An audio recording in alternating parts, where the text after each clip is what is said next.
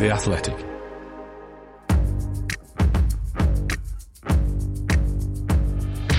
Totally Football Show. Today, Arsenal stand proudly out in front, like Tony Adams nips on Strictly. After 3 2 win over Liverpool, we ask who looks more deadly in the boxes, Arsenal or Tony Adams? Uh, we talk Newcastle, one year on and Almiron, Bournemouth, from cherry bombs to cherry blossom, the Euro draw, and more in this Totally Football Show.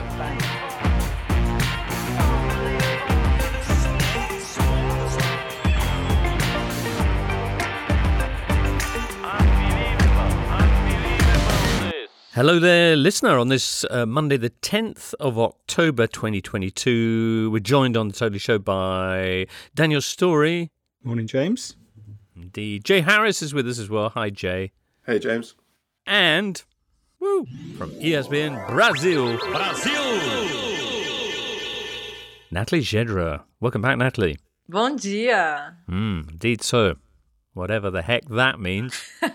You've all been busy far and wide around this uh, Premier League match day 10, which is actually nine in brackets. Felt like a, a weekend rich in significance. What with Arsenal doing Liverpool at the Emirates, Cristiano setting records, the Euro draw, Wrexham 7, Barnet 5. So much going on, Jay. Yeah, I mean, obviously, I spent the vast majority of my weekend travelling back and forth from Newcastle. So, unfortunately, Good. I was a little bit limited in, in what other games I did see, but I made oh. time oh. to uh, to watch Arsenal play Liverpool on a phone in the back of a car traveling down the motorway from Newcastle, and uh, I'm very glad I went to all that effort to watch it. Magnificent. Well, of course, we got Daniel, who was there, will be able to explain more about that. What did you? What excuses do you want to get in early, Daniel? no, no excuses this week for me. All right. No excuses for Daniel. And Natalie, you were off uh, at the special late night Sunday evening affair. So that's my excuse Everton Man United. Boom. well, we're going to hear about more of all of those games and probably others too. Match day 10. The big match was Arsenal Liverpool. Arsenal laying down a marker and regularly skipping past Liverpool's in a 3 2 uh, victory. Elsewhere, big wins for Newcastle 5 1 against Brentford. And Man City 4 0 against Saints. City's goal difference of plus 24 is more than any other team in the league's goals total. Oof. Palace came from behind to beat Leeds 2 1, and Bournemouth did the same against Leicester. The Cherries are now 8th. Chelsea beat Wolves 3 0. West Ham beat Fulham 3 1. There was just the one goal for Spurs at Brighton. And in the late, late game Sunday, Man United won 3 1 at Everton. Cristiano Ronaldo off the bench to score his 700th career club goal. United are now fifth in the Premier League, one point behind Chelsea in the top four. Newcastle are sixth, one point behind Man United. Liverpool are one, two, three, four, five, tenth, and only in the top half on goal difference. Hmm. Wolves, Leicester, and Forest are your bottom three. Forest, though, could climb to 18th Monday night if they win at home to Villa. Exciting. Let's start with your Arsenal Liverpool. This is the Totally Football Show, part of the Athletic Podcast Network. These are broad shoulders. This is courage. A sporting moment in time.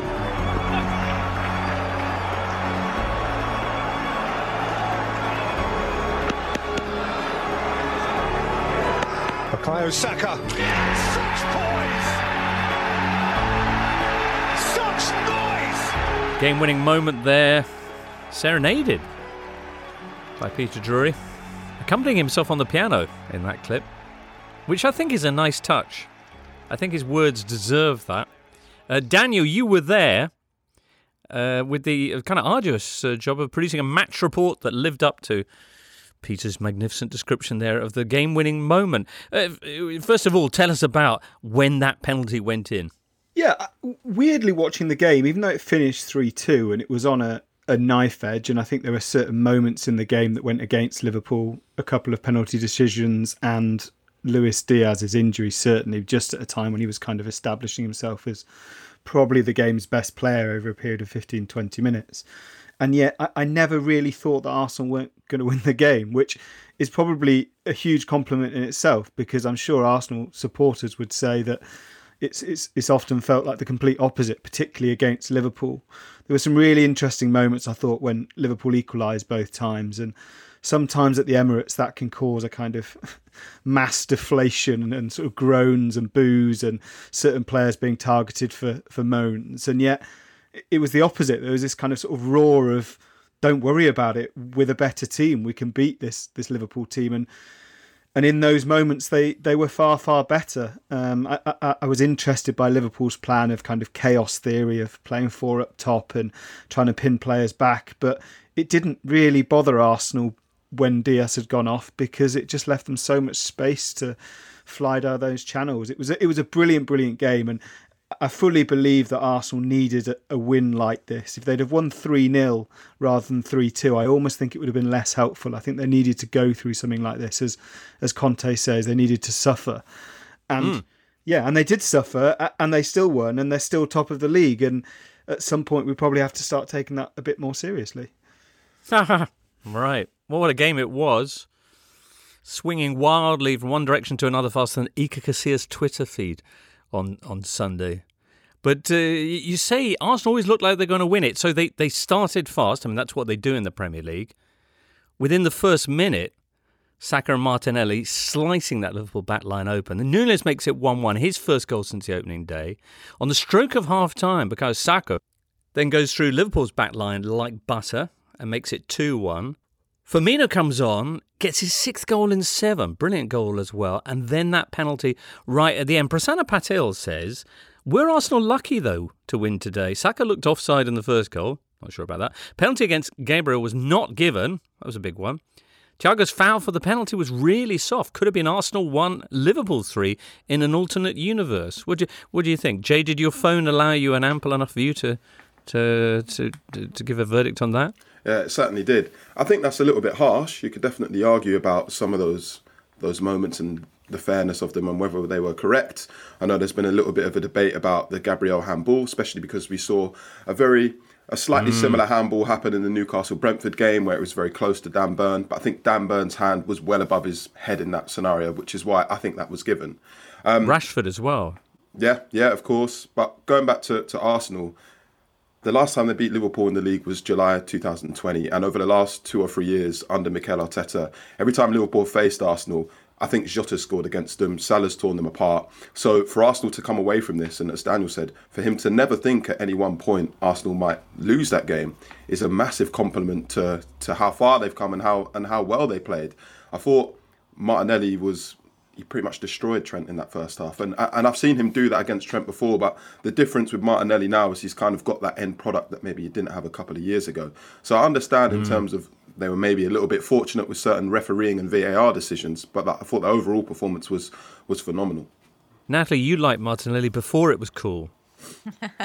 yes, now now it's easy. Everybody, he's so trendy now, you know, and and we, have we've, we've been having an eye on him for a very long time. But but yeah, even even us Brazilians are constantly surprised by Martinelli and and his energy and his personality. Even in his celebrations, the way he celebrates the goals, it's it's like he's celebrating a, a World Cup winner, you know, and that really matters to him. And I I'm I, can completely understand why Arsenal fans get behind him so much. And it's crazy to think that he may not go to the World Cup, even though he's doing such a brilliant season, because the, the competition is just so big. And Firmino is one of them. If Firmino goes, uh, Martinelli probably doesn't go. And you have Mateus wow. Cunha from Atletico de Madrid, and you have Pedro, who's been doing really well at Flamengo, and you have Martinelli. So it's it's a lot of, of, of great options. But um, regarding Martinelli and Arsenal, I, I, think the the way Arsenal responds to adversity is what strikes me, especially with with so many young players, and I'm including especially Martinelli and, and Saka, because that was clear against Spurs uh, how they were able to control the match the whole time, even after the Spurs goal, and now with the way they reacted to both Liverpool goals. You know, Liverpool was pushing till the end, but in these circumstances, you put a team lacking confidence, Liverpool, against a team with a winning form, that's going to make a difference, especially with the early goal. So. Mm-hmm. Arsenal was absolutely brilliant, and I was surprised with with Klopp's selection because he he played exactly the same team that that faced Rangers, but Rangers is is a very different team from from from Arsenal and and Darwin Nunez we we have to say that he he he did a really good job. I spoke to him after the Champions League game and, and I thought it was funny how he he just sounded more confident and he scored in the Champions League and he said it's like a ketchup bottle goals for me it's like ketchup if the first one comes the, the rest is gonna come uh, unfortunately the, Right. for liverpool fans the, the, the win didn't come but the, the goal did No, but they're playing catch up now. Look at them, tenth in the in, in the league. They're six points off the top four. They're below Fulham. They're below Bournemouth, who they beat nine 0 of course. Famously, we we look to matches like this to tell us who the teams are, and we, we've been playing that game with Arsenal a little bit. But what does it tell us about Liverpool with Diaz out, with Trent out, with Rangers midweek, and Man City after that? Yeah, I mean, I, I have to say, I thought the four-two-four. It's easy to say in hindsight, and as I say, the game did change on a number of instances, but it felt almost like an admission of defeat for Klopp. It felt like this was the only way we were going to play our way out of it was by being really attacking, and and I get that to an extent. What I don't get is if you're going to do that, why you still leave Mohamed Salah, who you've just given a, a huge new contract to in the summer.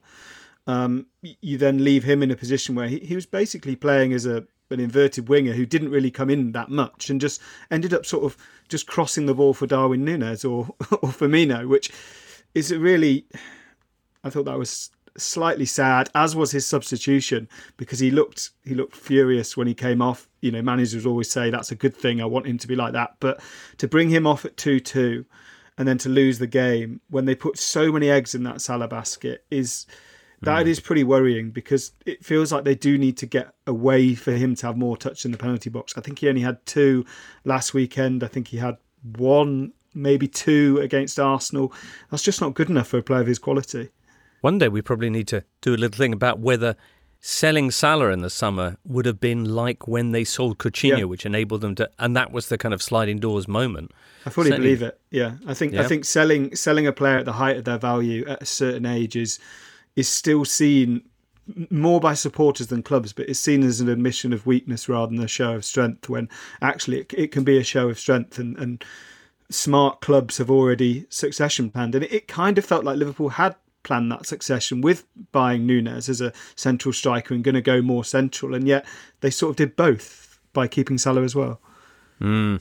Kjetil Dvinnes says, Is having Trent on the field a get out of jail card for the rest of Liverpool's back line? However bad they're doing, all the criticism is going to be directed at Trent anyway. Case in point, Van Dijk has been playing like the worst version of Lovren so far this season. Part of the problem is Trent is so very visible, isn't he? Kind of overrunning constantly like he's directed by Peter Jackson or something. for me, it's almost become a little bit ridiculous now because no matter what Trent does in a game, whether it's a whether he's scoring a free kick or, or providing an assist or whether it's something he's lacking on a defensive point, it just becomes some sort of massive conversation and massive debate. And I kind of feel for him a little bit because all he wants to do is kind of prove himself and you know it doesn't look like it's going to happen but try and force himself into Gareth Southgate's plans but it just becomes this massive this massive issue anytime he does anything. And the point on Liverpool's defence is so true you know. I think what probably summed them up is that moment at the end where um, Van Dijk and Alisson there's just such a lack of communication when that ball goes over the top and, and it goes up for a corner.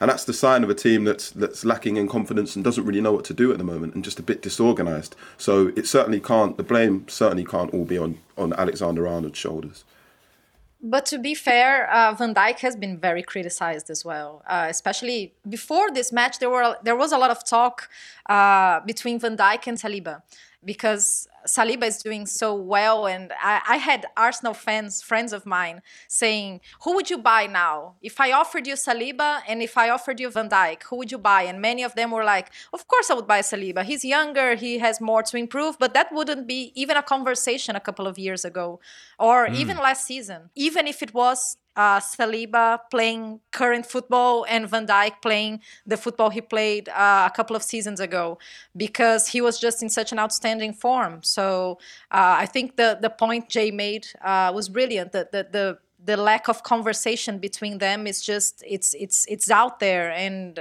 just Liverpool needs to figure it out and, and they they should have had already. What you build with your hands, though, you knock down with your backside, says Liverpool manager Jurgen Klopp. What does he? What does that mean? Absolutely no idea. And I normally do know what Klopp's talking about, but I don't. I didn't there. Um, it does feel, and it's something we've said before, that when one thing breaks in this Liverpool team, it causes this kind of mass loss of confidence where they think, well, everything's either going to go really, really well and we're flying, or really, really badly, uh, uh, and they struggle to get out of that rut. And that is, you know, that's something that Klopp has faced before.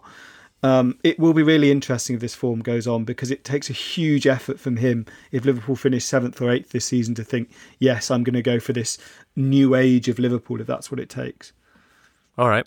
Well, Man City coming up next weekend, Rangers midweek. Arsenal, who had 46 touches in Liverpool's box. If that sounds like a lot, well, in the previous five Premier League meetings, they had only 44, so something's going on there. They've now started the season with eight wins from nine. The last team to do that and not win the title was Arsenal, 15 years ago. Yeah.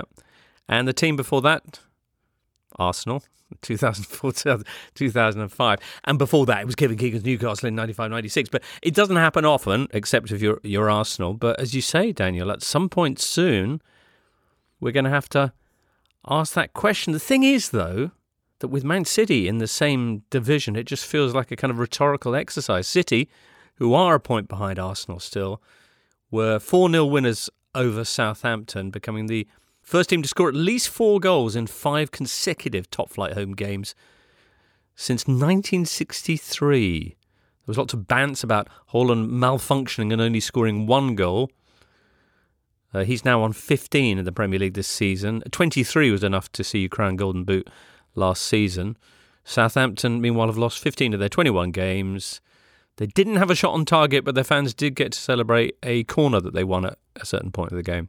The only thing I was going to say quickly on Manchester City is that Phil Foden's now the joint third top scorer in the mm. Premier League, which um, one thing the Haaland mania does is it, it, kind of takes all of the spotlight onto one brilliant Manchester City player and it allows those other players, I think Grealish is benefiting it from it as well. It allows them to kind of, sort of quietly get on with their work and everyone will talk about Haaland and they'll just keep doing their thing, which which obviously involves them. The, the relationship between Foden and Haaland is is becoming really effective, almost as effective as the De Bruyne Haaland relationship. You saw the the assists for each other against Manchester United last weekend.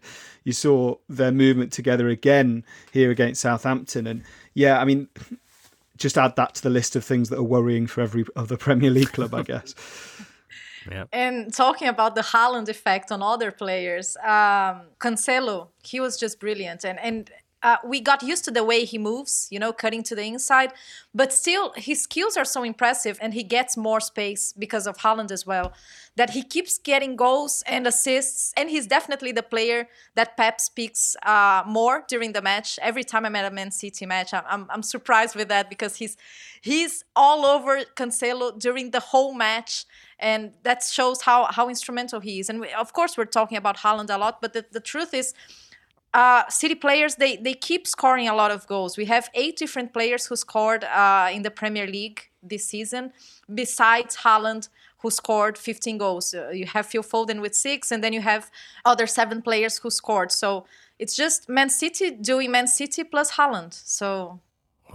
Just wanted to jump in on Phil Foden again because he's now got six goals and, and three assists in, in nine appearances, and his best ever figures in the Premier League are nine goals and five assists, and they were both in the last two seasons. So he's on course to absolutely smash his best ever record. And Haaland obviously got 15 goals. Uh, the most Gabriel Jesus ever managed for Man City in the Premier League was was 14. So just thought I'd throw that out there. All right. Well, for all Man City's brilliance, Arsenal's still one point clear of them, though. How long can it last? Next up, let's talk about Natalie's trip to Goodison Park Sunday night. If you're into your tactics and football analytics and you're looking for a deeper understanding of the game, you can join me, Ali Maxwell, along with Michael Cox and the rest of the Athletics data team for our Football Tactics podcast. Find new episodes every week on Apple, Spotify, and all the usual places. Victorinox, the makers of the original Swiss Army knife, have been a reliable companion for life's everyday challenges, mastering functionality, innovation, iconic design, and uncompromising quality with its products. The Victorinox Swiss Army knife provides you with all the things you don't think about until you need it tweezers, a screwdriver, and even a corkscrew. With the Victorinox Swiss Army knife, you can be prepared to master everyday life. You can find Victorinox Swiss Army knives at Dick's Sporting Goods. On Apple Podcasts, Spotify, Smart Speaker, and now ad free on The Athletic. This is the Totally Football Show with James Richardson. We've fair to Casemiro, he wins it back and finds a gate ball to his old Real Madrid mate. It's Ronaldo. Is this the 700th? It is! Cristiano Ronaldo! Landmark goal! Yes, Man United 2 1 winners away at Everton on Sunday night. Natalie, you were there. You were there to see the 700th club goal of Cristiano Ronaldo's career. Bless. Yes, uh, and he didn't start. Uh, Martial got injured in the first half, and Ronaldo showed energy and worked hard. It was it was a really stats apart, it was a really positive performance from from Ronaldo uh, in terms of body language and the way he moved on the pitch. So I think Man United fans have something to to be excited about uh, in terms of what he can offer now that Martial. I don't know the extent of his injury, but. Um, uh, Cristiano Ronaldo showed more to be more of a part of what uh, Ten Hag and everyone is is trying to achieve. And Luke Shaw started in the back uh, after Malacia was was subbed for two two matches in a row, and we had Casemiro starting. Uh, and the, the way Casemiro bounced back from his mistake that originated Everton's goal, it's it's exactly what you expect from a player at his level. You know, he's the type of player that makes the defenders look good because he predicts a lot of uh, what's happening, what's going to happen, and he knows how to read what his defense is doing and what his defense is not doing. So this is what Casemiro does well. Plus, he has this fighting spirit that is basically what you want from a defensive midfielder, and I think he can still offer more. He he was brilliant, but he can still offer more because he can play even closer to the defensive line and he can show more of this leadership. I was surprised actually with him playing uh, closer to the box at times. I don't know how comfortable he he he was with that, with him and Eriksen alternating. Uh, but in terms of the way he defends, he was brilliant, and I think he he can be even more decisive against teams who really will press Man United, which wasn't Everton's case because they were just not good enough with the ball. They created a few chances in the end, but overall they they lacked volume uh, up front, and now they have Calvert Lewin coming back from the injury, so maybe this will will improve. But but yeah, uh, good news for Man United after a couple of very weird matches. Ronaldo, that stat that was all over the place again on Sunday evening about Ronaldo's goal tally and what Haaland would have to do to match it. To wit, if Ronaldo never scores again and Haaland plays till he's 38, he will still need to score 43 goals a season for those next 16 years just to level Cristiano's total. Is that actually true? Like, has anyone yeah, sat it, down and worked it out? Because it, it, sounds true. nonsense. Yeah, it is, it is true. true. Yeah. Uh, I mean, my, my, my initial thought when looking at it was how long will it take if Haaland scores 60 goals a season? Um, right. because the rate he's on, he might just do that. Also on the score sheet, Antony with his third goal in three. Natalie, you've probably been chatting to him as well. Yes, no, uh, it's impressive because Antony is only 22 and he's just so confident. I had a sit down with him, uh, a long interview at his place actually before the Manchester Derby. And curious enough, he's living at, in Paul Pogba's house. And oh. and the yes, no, no, but the, the funny thing is there is a PP uh, no, I'm gonna rephrase that. Uh, so funny thing is, uh,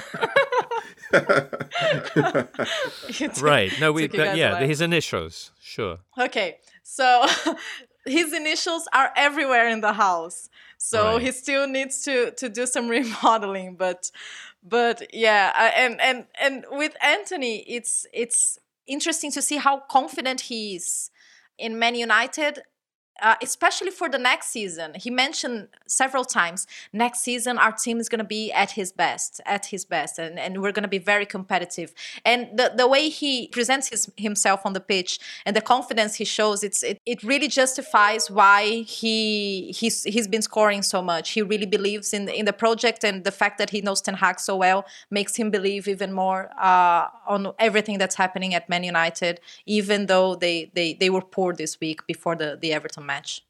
Hmm. Tell us more about uh, Pogba's house, though. Mm. Did you have through the keyhole or similar in, on Brazilian TV? Can you can you take us into? Okay, you know, so so mm. there is the pool table with mm. big Paul Pogba initials and the, uh-huh. the the chandeliers. They're they're very well. He's a very extravagant guy apparently because he has like the stairways that are shiny I've never seen shiny stairways. Like yeah, with with things that imitate like diamonds, you know. Ah. On the stairways. On the stairways, yes, exactly. So so yeah, that was that was quite impressive. But that's that's pretty much uh, the things that I that I got to see you from didn't the get house. the full. No, okay. No, no, I didn't get the full tour. But oh, and, and he has like a small football court covered. Uh Uh-huh. yeah, that's really nice. But I was I was more impressed with the stairways, to be honest. Okay. Did he? Were there any statues of himself? No, there weren't, but there were paintings of big, uh, like historical black figures. Uh, black, Okay. uh, yeah. So, so that was really cool, and and yes, his initials everywhere, basically. Well, then, Man United a point behind Chelsea, looming ominously on the on the edge of the top four, but then kind of over their shoulders, you've got Newcastle United, who they will be facing next week, and who had a mighty win this weekend. And look at this, Jay, you were at that game. Yeah, I was, and I think first of all, Brentford didn't do themselves any justice. Um, lots of individual mistakes. Uh, David Raya passed it straight to Callum Wilson for one goal. Ethan Pinnock passed it straight to Miguel Almiron for another of Newcastle's goals. So as good as Newcastle were, Brentford definitely handed it to them on a plate. But having said that, Bruno Guimaraes is, I don't think it's a secret, he, but he is just a player on another level. Um, and my first thoughts when I'm kind of like recalling the game are not even about the goals he scored. Um, it's actually just about what he does when he's on the ball because you know you see see defenders try and muscle him off the ball. You know he just powers past them. You see people try and beat him for speed, but he's quicker than you expect. His passing range is absolutely exceptional. He's such a quality player, and and the same goes for Kieran Trippier. This was actually the first time I'd ever seen Kieran Trippier live in the flesh, and I just have such a a better appreciation for him as a footballer now for what he does off the ball as much as he he does on the ball with his set pieces and things like that. There was a moment in the game where he barged Ivan Toney off the ball and then just carried the ball and, and made a pass. And obviously, if you put Trippier and Ivan Toney next to each other, you'd never think that Trippier would win that physical battle. So I was just really impressed by by kind of um, just just the way Newcastle played. I think St James's Park. it- It's always been a tricky ground to go to, but it's, it's definitely got got to be up there as one of the hardest away days now. And then um, the the fans obviously unveiled this really strange banner ahead of kickoff um, of the Sky Sports News L shape. Uh, I've got a photo of it on my Twitter if you've not seen it. But it was uh, yeah. it was uh, to commemorate one year. Have you not seen it, Daniel? Yeah, I have. I'm frowning because I'm frowning. Yeah, no, it's uh, yeah. So, but the banner was to commemorate one year since the takeover, and so it basically had, yeah, mocked Sky Sports News is, is L shape, and it had photos of um, Amanda Staveley, Mehrdad Ghodoussi, and a few quotes and comments from from reporters at the time criticising the, the the takeover and stuff like that. So that was um, quite quite a strange moment to watch that. Okay, but the atmosphere must have been pretty amazing, as you, as you say, twelve months since the takeover was confirmed. So it seemed to be a pretty, pretty wild atmosphere. Yeah, no, no, it was, and and strangely enough, Brentford played Newcastle in Eddie Howe's first game a year ago. Although Eddie Howe had COVID, so he he wasn't on the bench, but certainly that day there was a you know real raucous atmosphere, and it was the exact same today. It was just a, it was just a party in the stands. Um, you know, five one. Never looked like Brentford were really going to threaten them, apart from a ten minute period when they when they made it two one. Um, but yeah, the the atmosphere there is is, is crazy. It's uh, going to be a very intimidating place for other teams to go this season. And ten million pounds they spent on transfers in the intervening year, with Bruno Guimaraes the the biggest signing. Is he going to get to go to the World Cup, Natalie? Oh yes, definitely. Uh, there are a lot of question marks in defense, and especially in attack. But the midfield is, is pretty much settled with uh, Casemiro, Fabinho, Fred, Bruno Guimarães, Lucas Paquetá, and and Felipe Coutinho.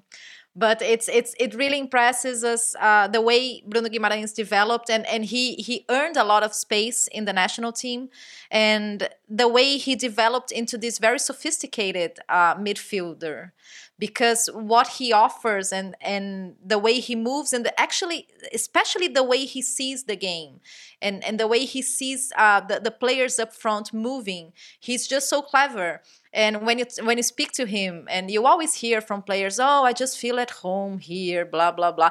He really feels at home at like he's he's so happy in newcastle uh, because he wasn't expecting to to have this reception from the fans from the start. I remember going to st james park after two months he was there and they already have like they already had like a giant flag with his face. And so he wasn't expecting all of this and he feels so embraced and so welcome and that shows on the pitch because he's just really comfortable doing his thing and Newcastle is is benefiting from that, and, and Eddie Howe knows how to how to take it, the, the best um, out of Bruno Guimarães. So it's it's just a success, and he's just in an European level. We talk so much about Newcastle's project. If they're going to play in Europe, he's an European player. Hmm. Are they going to be in the Champions League next season? Do you think? I don't think they'll be in the Champions League, but watching them on Saturday, just I, I came away thinking it's a matter of when, not if, they eventually, you know, are, are challenging at the top of the table. Just because, as as myself and Natalie have mentioned, Bruno Guimaraes is just such a quality player. You've got Kieran Trippier, you've got you've got Sven Botman, you've got Alexander Isak. They've kind of got all those pieces to just keep going up and up and up. So I wouldn't be surprised if they maybe hovered around sixth, seventh this season. Okay. They've got to be considered maybe the best of the rest at this point. Huh. Probably worth uh, flagging up as well that it's not just the players they brought in. Yeah. Eddie Eddie Howe has also transformed well, Miguel Almiron. Mm. What what a, what a season he's having. Yeah, and this was always there. This was always in the locker. It, it, was just waiting for someone to bring it out. I thought watching the highlights of, of this one, the player who impressed me, who had been kind of pilloried at Newcastle over over his time there, was Jacob Murphy, who was probably I'm not sure he'd have gotten a second Newcastle 11 at the start of last season, or if everyone was fit and if they were bringing intending to bring in the players they have. And yet, it does feel like a squad where when anyone is missing and someone has to come in, they immediately hit the ground running. I mean, literally in, in Murphy's case, because he drives them deep and he, he kind of pushes players back and he, he seems to have some end product that we just haven't seen before at Newcastle. So, yeah, it, it, it feels like a squad that it looks better than it is, and that's down to Eddie Howe because every player that comes in, everyone, every backup player is is primed, ready to try and take the place of the person they're replacing. And there's not many squads in the Premier League that that can do that without the squad depth that Newcastle have because it's not a deep squad yet. It really isn't. It's just that it, it feels that way because everyone stepping in makes a difference. And it's funny you mentioned Almiron, James, because I was I was watching the highlights from that game and, and remembering uh, when Almiron arrived. Uh, I remember Newcastle putting him to to do interviews because he was so shy, and you would go and interview him, and he wouldn't speak English, so I would speak in, in, in Spanish with him, and he would just his voice was really you, you could barely hear him and he would stare at the floor. And now you see this confident player on the pitch just trying things and his interviews got better you know? So it's it's just a, a whole he was very shy on the pitch and off the pitch and he transformed into a, a very a very important player from for Newcastle. Well, yep for all the other bits uh, about their whole structure. Now a pretty likable team on the field. They've scored four, at least four goals now in back-to-back Premier League games against Fulham and Brentford, handing Brentford their biggest defeat of their brief Premier League history. And as I say, they visit Man United next week, which will be interesting. Hmm. Brentford licking their wounds as they returned home, the long journey back to London, where they can meet up with Romeo Beckham. I see, Jay. Yeah, yeah, that's right. So um, Romeo Beckham, son of obviously England icon and legend that is David Beckham's just been training with the B team at the moment. But from what I understand, there's no kind of sense or expectation that he might join them permanently. I think Inter Miami's season is, is over at the moment. So I think it's just a case of him, you know, potentially being in, in England for some holidays and just making sure that he keeps his fitness up at the same time. But having okay. said that, what what a story it would be if, and it's a big if, something developed further down the line. Right, a la Christian Eriksen, perhaps. Yes, exactly. A brief spell before MLS starts up again next time around. But I sh- just I, saying. I, I should know. also add, Brentford's B team now has Max Dickov, who's the son of Paul Dickov, Kyrus Lisbie, who's the son of Kevin Lisbie, and now Romeo Beckham's training with them. So they're clearly assembling some type of all-star sons of famous footballers team down there.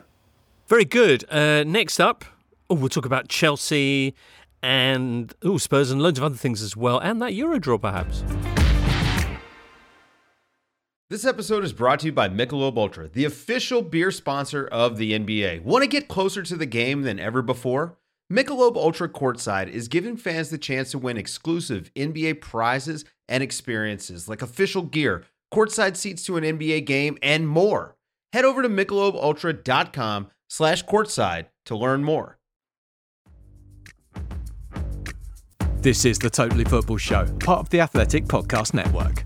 Totally Football Show European edition is out on Tuesday, early Tuesday this week. Excitingly enough, we've got Champions League match day four to look forward to. The Klassiker in Germany, Xabi Alonso's debut as Bayer Leverkusen manager, PSG dropping points in France, Milan Juve in Italy. And we'll probably talk about the Euro draw as well. Did you see that? England getting Italy again. Uh, also, Ukraine North Macedonia, so North Macedonia and Italy back in the same group. Of course, it was North Macedonia whose astonishing 1 0 win down in Palermo stopped Italy going to the playoff to get to the World Cup, and Malta in that group as well. Huh. England's toughest qualifying group in years and years and years and years, Daniel, they're saying. Yeah, that's true. Uh, I mean, that should be caveated by the fact that two teams qualify automatically and third get uh, a, a playoff. Um, but yes, it is tough, and I kind of welcome that. Although although the familiarity of the opponents is is slightly slightly annoying. You know, obviously they played Italy in the Nations League as well. They played Ukraine at the Euros. Um, they played Malta fairly recently, so that that's slightly annoying as a kind of follower. But yeah, they should they should at least finish second in that group. Which and there is a you know there is an incentive to top it given the seedings for the Euro you know the actual Euro to 2024 groups as well. Right. So yes, I think they will be looking to gain some revenge on Italy for one way or another, given how things have gone over the last couple of years. As they were the other day, uh, uh, of course. Uh, England in a tough group because they got relegated in the Nations League, and that's why they weren't in the the top pot. Uh, it, it does feel a bit strange having uh, the Euros now to think about when we've still got the Nations League to finish off. That won't be till next summer, and of course the World Cup. So feels like we're getting backed up a bit on our international tournaments. Meantime, uh, just to say, Scotland are in a group with Spain, Norway, Georgia, and Cyprus. Ireland, Republic of, are with Netherlands and France, Greece and Gibraltar. Wales get Croatia, Armenia, Turkey, and Latvia. And Denmark are with Finland, Slovenia, Kazakhstan, Northern Ireland, and San Marino. Blimey, lucky Danes. World Cup before all of that, Natalie, who are Brazil most worried about? Is it a is it Argentina? Is it a European side? If so, which one? Uh, I think Argentina definitely, not only for the rivalry, but because of their results, and they've been doing uh, a really, really good job there. Uh, France, because of the the individual quality, you never really know what you're getting from France, but it's it's it's out of question how many high quality players they have. And Spain, there's been a lot of talk about Spain and and their identity mm. and their and and the, the the job that they've been doing there as well. All right, but that, that's all very polite and, and, and respectful, Natalie. But uh, let me put it this way then. How worried should the rest of the world be about Brazil? Okay, so I don't mean to brag, but we're very confident. no,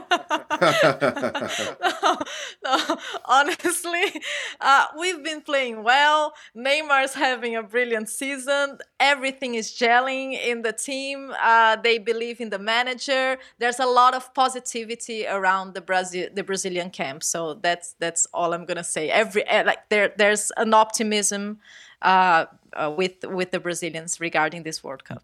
Yes. You did say earlier on, though, that there are questions about defence. And did I hear you say goalkeeper? That can't be right. No, no, no. Goalkeeper, goalkeeper, no, not def. No, right. definitely not.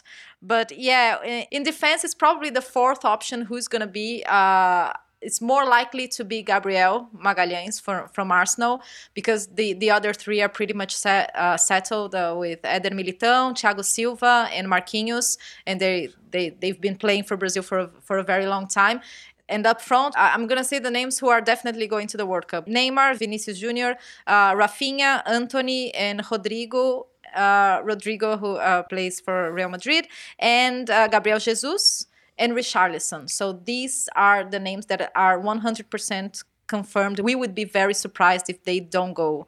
And then you have Matheus Cunha, Firmino, Pedro, and Martinelli fighting for a spot, basically. So, my word. All right. Was it six weeks to go now? Not not that so. we're counting, but yeah. Yeah. Okay. All right. Oh, quick shout for the Lionesses, who handed world champions USA their first defeat in 22 matches on Friday night in front of a massive 76,000 fans at Wembley. Uh, that was the fastest selling England game ever at the new Wembley, men's or women's. Extraordinary. England yet to lose under Sarina Wiegman. They won 21 of their 23 matches and scored 120 goals in the process. Remarkable. Uh, that match, uh, and of course, the extraordinary situation regarding the playoffs for the World Cup, will be featured heavily in the Athletic Women's Football podcast, which is out on Tuesday. Excellent. All right, back to the Premier League. Chelsea, who have a trip to San Siro on Tuesday to face Milan, who they beat 3 0 last uh, midweek. Uh, this weekend, putting three goals past Wolves. Anyone catch this? Uh, I really enjoyed uh, Diego Costa doing a lap of honour mid game with his side 2 0 down, and nobody really minded because it was Diego Costa. Yeah, I, I, I watched this game on Saturday afternoon, and it's there were absolutely no redeeming features from Wolves. Chelsea were not very good. Chelsea does not have to be very good. There was just nothing from Wolves, and it's amazing how quickly you can look at a team that you thought you know, Wolves spent 120 million pounds in the summer, and just not really know what anyone's trying to do. Goncalo Guedes was was taken off at half time after producing one of the worst half performances I've seen in a long time. He was brought off for an academy kid off the bench.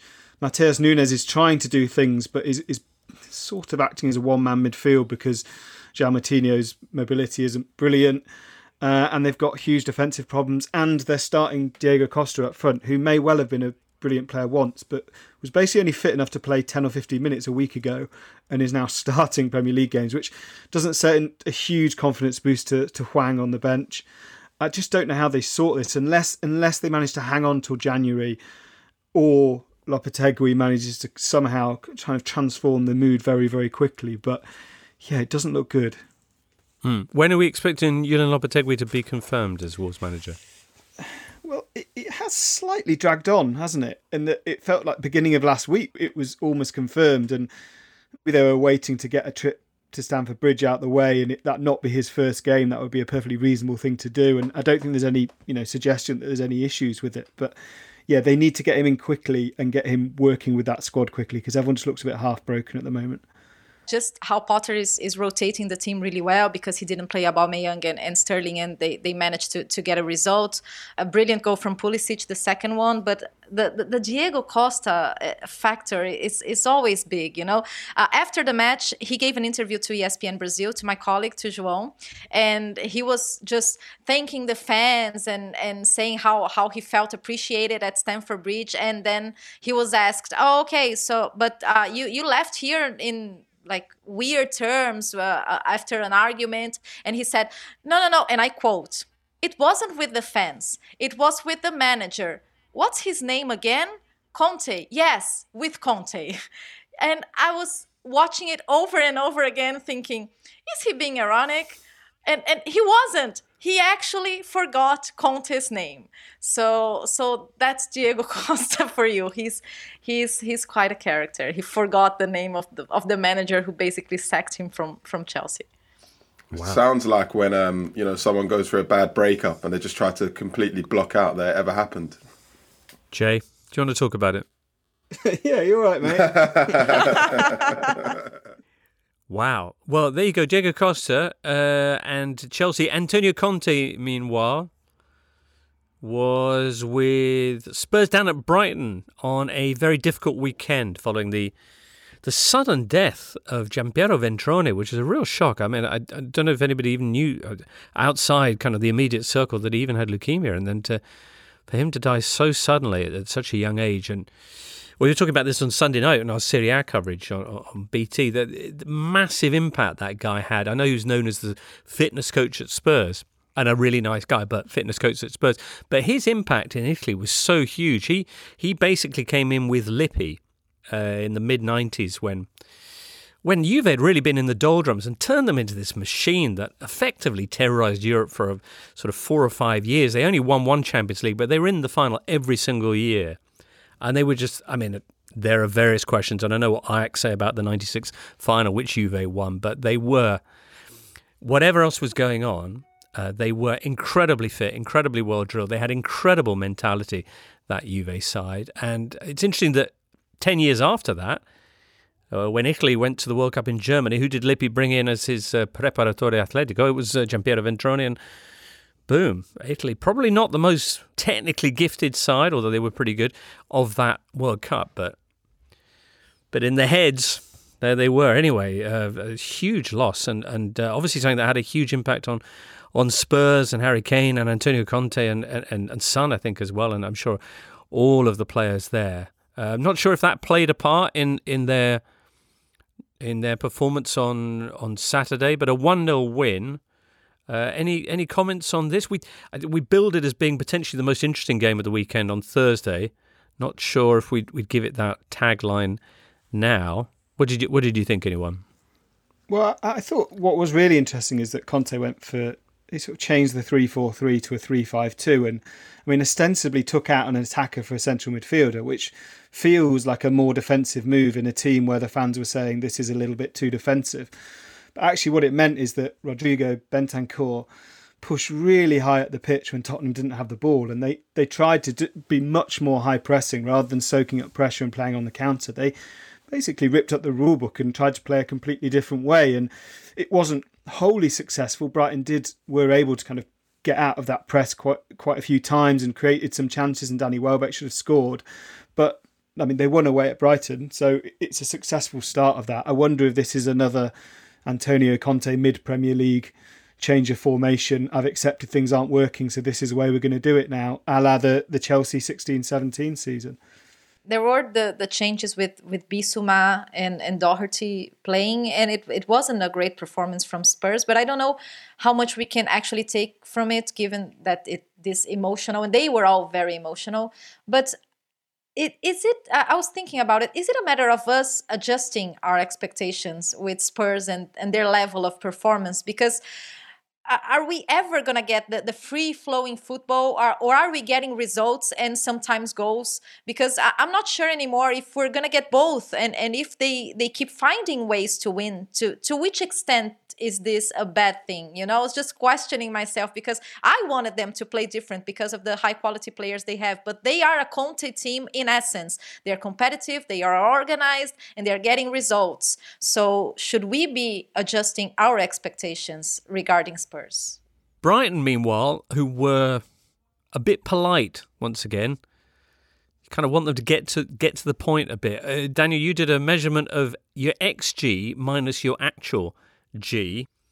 439 players. Where does Danny Welbeck rank in this? 437th. Who are the two players worse than him, by the uh, way? so Solly March, who was also a Brighton player, is nice. 438, and Joe Willock is 439. He's had a, an awful lot. I mean, should explain that measurement basically just means how many goals looking at the quality of chances they've had, how much are they underperforming the quality of those chances? So they've had very good chances and missed them. And Welbeck is the worst striker on that list, which and it's it's it's more of a judge of strikers normally than any other position. Right. Yeah. Um, the other thing we should say about Brighton, in really sad news this morning, is that Enoch Mwepu, uh, their central midfielder, has had to retire because they've discovered a hereditary heart condition. Uh, so he's retiring with immediate effect, which is horrendous oh, news for word. a you know, a Premier League regular, a player who who who was brilliant coming into the team last season and really starred in the second half of the Premier League season and and was a full Zambian international. But yeah, retiring with immediate effect, which is which is awful. Wow. I mean, I'm delighted they were able to to discover yes, it, but that's, that's true. hideous yes. news. Yeah. All right. Well, we'll move on. Very best wishes to well both teams. I think at this point. Uh, let's have a chat next about the other games which took place in the Premier League. We're all driven by the search for better, but when it comes to hiring, the best way to search for a candidate isn't to search at all. Don't search, match with Indeed. Indeed is your matching and hiring platform with over 350 million global monthly visitors, according to Indeed data, and a matching engine that helps you find quality candidates fast. You can use Indeed for scheduling, screening, and messaging so you can connect with candidates faster. And Indeed doesn't just help you hire faster. According to their own survey, 93% of employers agree Indeed delivers the highest quality matches compared to other job sites. Remember the last time you were hiring and how slow and overwhelming it was? Well, you don't need to go through all that again. Join more than 3.5 million businesses worldwide that use Indeed to hire great talent. And because you listen to the Totally Football Show, Indeed is going to give you a $75 sponsored job credit to get your jobs more visibility at Indeed.com slash totally. That's I-N-D-E-E-D dot com slash totally. Terms and conditions apply. Need to hire? You need Indeed at Indeed.com. This is the Totally Football Show, part of the Athletic Podcast Network. The Athletic is the only place you can read articles by Daniel Taylor, Amy Lawrence, Phil Hay, James Pearce, Ollie Kay, and the very best football writers around. Yeah, elsewhere in the Premier League, West Ham got their third straight win. Fifth win in sixth, actually, for the Hammers. That was against Fulham. Palace came from behind to beat Leeds. Leicester lost again. That's their fifth defeat in six. 2 1 at Bournemouth, it was. Uh, Bournemouth, who are still unbeaten under Gary O'Neill. Lots to. Lots to talk about from this game, perhaps, not least the fact that it looks like uh, the the takeover is going ahead at the Vitality Stadium with the Las Vegas billionaire, excitingly, Bill Foley, completing a 150 million pound takeover. Uh, so five games unbeaten now since they got pumped 9 0. And you recall Scott Parker went in front of the the microphones and said, "Yeah, there's no way that this group of players can compete at this level." And and and look at that. Only Man City, Arsenal, and Spurs have picked up more points in that time. Yikes! Not for me to draw conclusions. No, it's the ultimate piece of selfless man management, isn't it? Like, I, I will motivate you to be better, but I will not be around here to see it. As for Leicester, so much for their recovery uh, that uh, many had hailed after they'd beaten Forest on, on Monday night. They went 1 0 up and then Billing equalised, and Ryan Christie with his first ever Premier League goal made it 2 1. Yikes. Uh, they could be back on the bottom, the Foxes, come this Monday night if Forest win against Villa. Daniel's kind of hmm, humming and hawing and not wishing to contemplate that possibility. Forest, a lot of people were expecting them to make that announcement about their manager this week, Daniel, and they did make an announcement, but it wasn't the one that many people were anticipating yeah, I, I, kind of rank my emotions as delighted, surprised, and confused in that order. Um, it, it, I mean, from what it sounds like, I mean, there's a huge amount of noise behind the scenes at Nottingham Forest at the moment. There's a, there's a, you know, if you're wanting to be harsh to our centre back, you'd say that there's, there's, there's too many cooks off the pitch and on. Um, but we are in a situation at the moment where it sounds like there was a, a kind of I don't know, a big tete a tete with everyone where they thrashed everything out. And it was decided that they should keep faith in Steve Cooper rather than uh, looking for managers. As I understand it, they had seriously considered, uh, you know, they'd gone down some way down the road of seriously considering replacing Cooper. I think the fan reaction made a huge difference. They continued to sing his name against Leicester. He's a very popular man for obvious reasons. They also suspect those supporters that he's probably covered up a, a multitude of conflicting opinions behind the scenes that have, have, have you know sadly have come to the surface over the summer and at the start of the season. So I, mean I wouldn't necessarily say that in three weeks' time there are still people at that club that we think will be there that won't be there then because who knows with Forest and and it, it obviously has to reply, rely on league form as well. They need to win a game soon. Mm. Yeah, it'd be good, wouldn't it? All right, Villa is the yeah, next opportunity on Monday. Hmm. All right. Well, what about Crystal Palace and uh, what was only their second Premier League win of the season, 2 1 against Leeds, and West Ham, and that's 3 1 over Fulham? Natalie. Yeah, a lot of things happened there that, that made Marco Silva uh, very unhappy with uh, decisions. Scamacca's goal was a weird one because he didn't even celebrate, and the VAR couldn't find conclusive evidence of, of the handball. And the penalty from Andreas was just was very immature from him. But even so, Marcos was losing it, absolutely losing it. And and Antonio's goal with with the handball at the play and it was all very frustrating from from Fulham's perspective but it was actually the first time since January West Ham won back-to-back Premier League games which was something that that I I thought was very surprising and and positives for for West Ham apart from all the VAR discussion and everything. Uh, it was Paqueta's best game so far Uh, he he did really well, and and I had a sit down with him last week uh, at the club, and, and he said some very. why are you guys doing this? this Sounds like you. I mean, the... your social diary, Natalie. Is, is there a massive, is there a massive it's like club speed of dating. To, yeah, yeah, it's like speed dating with Natalie. You sit there and they file past. I think is it. Uh, there are a lot of Brazilians in the Premier League. You know, they keep us busy. Right. So I've, I've, I've been working a lot, and, and it's it's the the World Cup is like six weeks away. So they, that's they true. Who, who are you talk. talking to this yes. week, Natalie? Uh, you know, this this week's a quiet one. Actually, I was supposed to talk to Richarlison, but it's my birthday, so the, the other reporter is doing is doing that today, Natalie. No, no, no. It's it's uh no, it's uh, Thursday. Thursday. So I was supposed Thursday, to do okay, Richarlison well. on Thursday. Yes.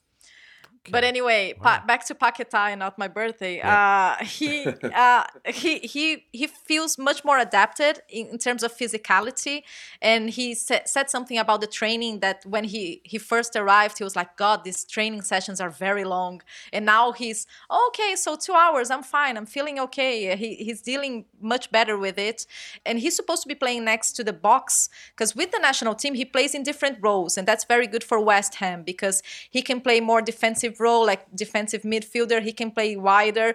And but david moyes told him okay just approach the the the the, the front players and approach the attackers. And um and he's been doing this really well and he did this really well uh, against fulham as well but he's very anxious about uh, scoring because he, he gave an assist in, in this match but he really wants to score and in brazil his celebration is very famous it's like a, a little dance I know all all Latins they dance and a lot of people don't like it, but we co- completely embrace it. And actually, the West Ham players were asking him like, "Can you teach us the dance?" So I'm very much looking forward to the moment where he's just teaching the dance to the the West Ham players. Brilliant. Excellent. All right. Uh, the other game that took place at the weekend was Palace going behind at home to Leeds, but roaring back for their second Premier League win of the season. Uh, the winner scored a wonderful goal by Eberechi Eze. Yeah, I think Leeds are in a bit of a pickle at the moment. They Jesse Marsh after the game was saying we deserve more than two points in my last five games, and kind of agree to disagree on that. But the the the fact is that Leeds are bad at certain things, and they seem to be repeatedly exposing those flaws. So, for example, they concede loads of goal from set pieces, and yet you constantly see like central defenders just steaming out wide and committing fouls, which then means as in this game, Leon Cooper commits a foul, free kick comes into the box, they don't mark properly, and they concede. And you can't afford to do those things when you know Patrick Bamford's still rusty. They're not scoring that many goals. Yeah, things have just taken a, a downturn. That that win against Chelsea feels a long time ago. Put it that way. Well, that was the Premier League weekend. We've got Champions League, Europa League, and Europa Conference League on the way in the next few days. Natalie, you've got a quiet week and then your birthday. Hopefully, you'll be getting some paquetas for that. That's on Thursday at Enjedra. Uh, what are you up to, Daniel, this week? I'm going on holiday on Thursday for a week what? to the Isles of Scilly, which Oof. I'm looking forward to. My kind of pre World Cup week off before five weeks in Doha. Brilliant. Excellent. And uh, Jay, what have you got up on the Athletic? A couple of weeks ago, I have to mention, finally tracked down after several weeks of searching uh, Conor Maseko, who is better known as that goalkeeper who was sent off in a FA Cup qualifying match for urinating in a bush. I'd have to say, mm. fair play to him because he's taken it uh, in his stride. In, I'm sure there's a pun that someone can work into there better than I can. But he, he was he was really up for laughing about it. Um, but what, what what struck me the most is that he said there was not a single point um, I thought I'd get sent off. He was like, I thought the mm. most I might get is a yellow card for time wasting. But for context, the ball had gone out for a goal kick, um, and there were, there's maybe a patch of bushes 20 yards behind his goal. So this is non-league. There's no ball boys, so he had to run and go and collect the ball. And uh, there's actually footage of this. You can see him kind of do a little peek over both shoulders. Decide, decides to to do his business in the in the bush, and then right. um, he gets stitched up by the opposition players who uh, all point it out to the referee and the linesman. And then they all they all wait for him to finish. He bowls over, and the referee sends him off. Um, and the official reason um, in the referee's report was for inappropriate or offensive behaviour.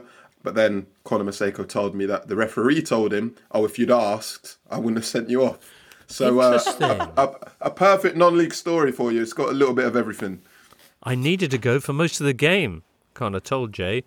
I forgot to go at half time because I was so involved with the team talk and I didn't want to step away. I can just imagine how hellish that must have been for him, shifting uncomfortably from one foot to another between the posts through that second half. And, and, and that's the point I made to him because it was a big FA Cup qualif- you know, at that level to get to progress quite far in the FA Cup qualifying and have any type of hope of getting to the main draw is huge. Um, and mm. they're hmm. playing a team, um, Shepton Mallet, who I think had won seven games in a row. So I said, do you think that was just an element of that pressure and almost you were Ooh, concentrating yeah. for so much in the game, you almost yeah. needed a minute to do your business and almost calm down. And he said, I hadn't thought of it like that, but that very much could have been the case. I was just mm. concentrating so much on playing well.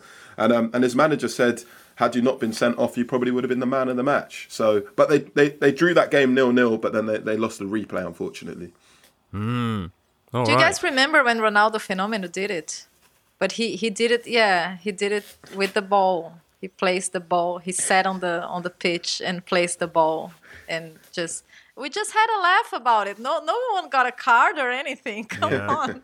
Mind you, he was uh, Ronaldinho phenomenal. Yeah. All right. Well, there you go. That was uh, Blackfield and Langley's number one getting booked for his number one, and uh, our second PP story of the day. So there you go. we'll wrap it up there for this Totally Football show. Many, many thanks to Jay, Natalie, and Daniel, producer Charlie, and you, listener. You. We're back on Thursday with our reaction to all the uh, midweek stuff, which of course we'll be previewing, as I say, early Tuesday with James, Jules, Rafa, and Alvaro. So, anyway, uh, do uh, drop in on us uh, whenever you fancy and uh, have a great time in the meanwhile. Cheerio. You've been listening to the Totally Football Show, part of the Athletic Podcast Network. Listen ad free on the Athletic app and discover bonus content by following the Athletic UK Audio Plus on Apple Podcasts. Find out the very latest subscription offers at theathletic.com slash totally.